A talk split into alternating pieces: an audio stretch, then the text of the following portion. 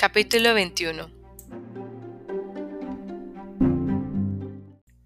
Las discusiones sobre el ofrecimiento de Collins tocaban su fin. Elizabeth ya no tenía que soportar más esa sensación incómoda que inevitablemente se deriva de tales situaciones, y de vez en cuando algunas alusiones puntillosas de su madre.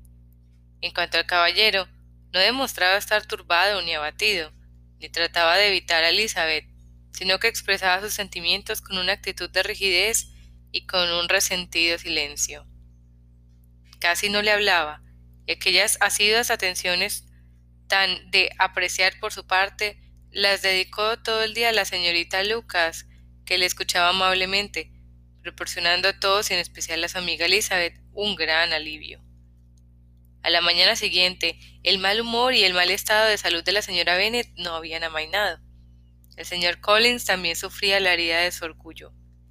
Elizabeth creyó que su resentimiento acortaría su visita, pero los planes del señor Collins no parecieron alterarse en lo más mínimo. Había pensado desde un principio marcharse el sábado y hasta el sábado pensaba quedarse.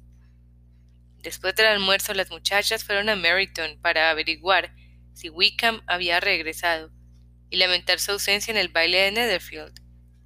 Le encontraron al entrar en el pueblo y las acompañó a casa de su tía, donde se charló largo y tendido sobre su ausencia y su desgracia y la consternación que a todos había producido. Pero ante Elizabeth reconoció voluntariamente que su ausencia había sido premeditada. Al acercarse el momento, dijo, me pareció que haría mejor en no encontrarme con Darcy, pues el estar juntos en un salón durante tantas horas hubiera sido superior a mis fuerzas y la situación podía haberse hecho desagradable, además a otras personas. Elizabeth aprobó por completo la conducta de Wickham, y ambos la discutieron ampliamente haciéndose elogios mutuos mientras iban hacia Longbourn, a donde Wickham y otro oficial acompañaron a las muchachas. Durante el paseo Wickham se dedicó por entero a Elizabeth, y le proporcionó una doble satisfacción, recibir sus cumplidos y tener ocasión de presentárselo a sus padres. Al poco rato de haber llegado, trajeron una carta para Jane. Venía de Netherfield y la joven la abrió inmediatamente. El sobre contenía una hojita de papel muy elegante y satinado, cubierta con la escritura de una hermosa y ágil mano de mujer. Elizabeth notó que el semblante de su hermana cambiaba al leer y que se detenía fijamente en determinados párrafos. Jane se sobrepuso enseguida, dejó la carta y trató de intervenir con su alegría de siempre en la conversación de todos. Pero Elizabeth sentía tanta curiosidad que incluso dejó de prestar atención a Wickham. En cuanto él y su compañero se fueron, Jane la invitó a una mirada a que la acompañase al piso de arriba. Una vez en su cuarto, Jane le mostró la carta y le dijo, Es de Caroline Bingley. Su contenido me ha sorprendido muchísimo. Todos los que la han abandonado en Netherfield y a estas horas están en camino a la capital, de donde no piensan regresar. Oye lo que dice.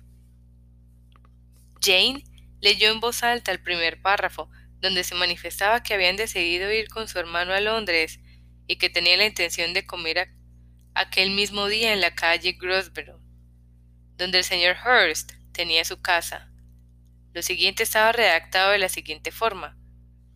No siento dejar Hertfordshire más que por ti, queridísima amiga, pero espero volver a disfrutar más adelante de los deliciosos momentos que pasamos juntas y entre tanto podernos aminorar la pena de la separación con cartas muy frecuentes y efusivas.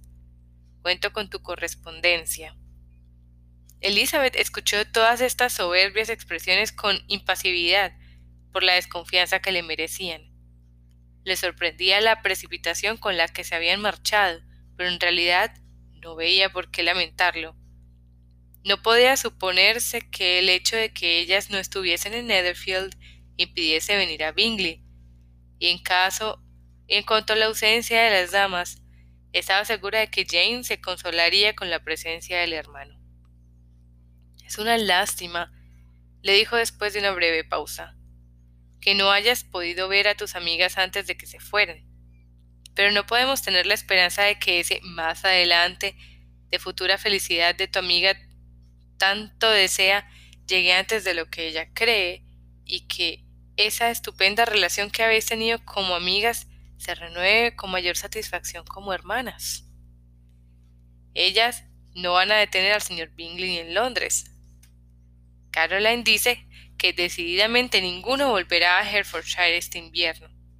Te lo leeré. Cuando mi hermano nos dejó ayer, se imaginaba que los asuntos que le llamaban a Londres podían despacharse en tres o cuatro días, pero como sabemos que no será así, y convencidas al mismo tiempo de que cuando Charles va a la capital no tiene prisa por volver, hemos determinado irnos con él para que no tenga que pasarse las horas que le quedan libres en un hotel sin ninguna comodidad.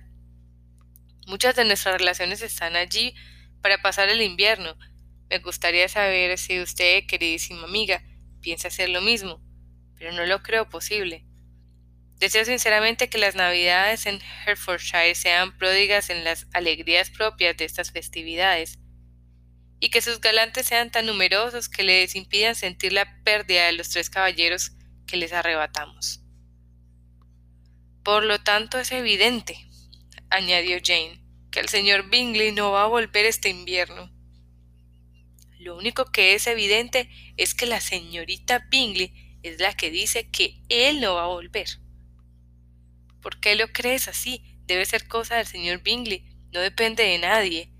Pero no lo sabes todo aún. Voy a leerte el pasaje que más me hiere. No quiero ocultarte nada. El señor Darcy está impaciente por ver a su hermana, y la verdad es que nosotros no estamos menos deseosas de verla. Creo que Georgina Darcy no tiene igual por su belleza, elegancia y talento, y el afecto que nos inspira a Luisa y a mí aumenta con la esperanza de que abrigamos de que sea en el futuro nuestra hermana. No sé si alguna vez le he manifestado a usted mi sentir sobre este particular, pero no quiero irme sin confesárselo. me figuro que lo encontrará muy razonable. Mi hermano le siente gran admiración por ella y ahora tendrá frecuentes ocasiones de verla con la mayor intimidad. La familia de Georgina desea esta unión tanto como nosotras, y no creo que me sigue la pasión de hermana al pensar que Charles es muy capaz de conquistar el corazón de cualquier mujer.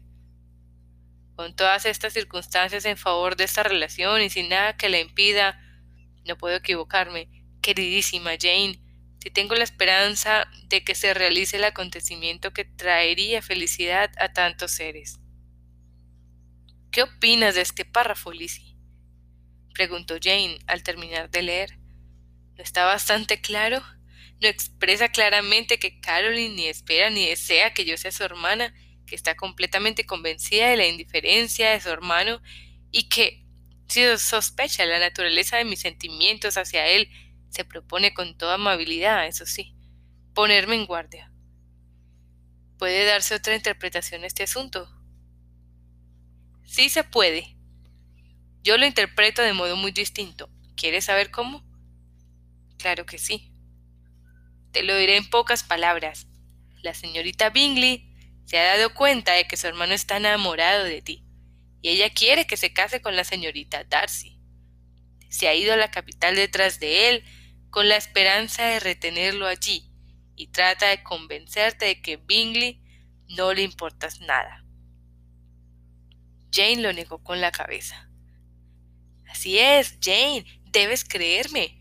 Nadie que os haya visto juntos puede dudar del cariño de Bingley. Su hermana no lo duda tampoco. No es tan tonta. Si hubiese visto en Darcy la mitad de ese afecto hacia ella, ya habría encargado el traje de novia. Pero lo que pasa es lo siguiente, que no somos lo bastante ricas ni lo bastante distinguidas para ellos. Si la señorita Bingley tiene tal afán de casar a la señorita Darcy con su hermano es porque de ese modo le sería a ella menos difícil casarse con el propio Darcy, lo que me parece un poco ingenuo de su parte. Pero me atrevería a creer que lograría sus anhelos si no estuviese de por medio la señorita Burke. Sin embargo, tú no puedes pensar en serio que por el hecho de que la señorita Bingley te diga que su hermano le gusta a la señorita Darcy, él esté menos enamorado de ti de lo que estaba el jueves al despedirse, ni que le sea posible a su hermana convencerle de que en vez de quererte a ti, quiera a la señorita Darcy. Si nuestra opinión sobre la señorita Bingley fuese la misma, repuso Jane, tu explicación me tranquilizaría, pero me consta que eres injusta con ella. Caroline es incapaz de engañar a nadie. Lo único que puedo esperar en este caso es que se esté engañando a sí misma. Eso es. No podía haberse te ocurrido una idea mejor, ya que la mía no te consuela. Supón que se engaña. Así que harás bien con ella y verás que no tienes por qué preocuparte. Pero Lizzie, puedo ser feliz aun suponiendo lo mejor al aceptar a un hombre cuyas hermanas y amigos desean que se case con otra. Eso debes decidirlo tú misma, dijo Elizabeth. Si después de una madura reflexión encuentras que la desgracia de disgustar a sus hermanas es más que equivalente a la felicidad de ser su mujer, te aconsejo, desde luego, que rechaces a Bingley. ¿Qué cosas tienes? dijo Jane con una leve sonrisa. Debes saber que aunque me apenaría mucho su desaprobación, no vacilaría. Ya me lo figuraba. Siendo así, no creo que pueda compadecerme de tu situación. Pero si no vuelve en todo el invierno, mi elección no servirá de nada. Pueden pasar tantas cosas en seis meses. Elizabeth rechazaba la idea de que Bingley no volviese. Le parecía sencillamente una sugerencia en los interesados deseos de Caroline, y no podía suponer ni por un momento que semejantes deseos, tanto se los manifestaba clara o encubiertamente, influyesen en el ánimo de un hombre tan independiente. Expuso a su hermana lo más elocuentemente que pudo de su modo de ver y no tardó en observar el buen efecto de sus palabras. Jane era por naturaleza optimista, lo que la fue llevando gradualmente a la esperanza de que Bingley volvería a Netherfield y llenaría todos los anhelos de su corazón, aunque la duda la asaltase de vez en cuando. Acordaron que no informarían a la señora Bennet más que a la partida de la familia, para que no se alarmase demasiado pero se alarmó de todos modos bastante, y lamentó la tremenda desgracia de que las damas se hubiesen marchado precisamente cuando habían intimado tanto. Se dolió mucho de ello, pero se consoló pensando que Bingley no tardaría en volver para comer en Longbourn, y acabó declarando que a pesar de que le habían invitado a comer solo en familia, tendría bien cuidado de preparar aquel día dos platos de primera.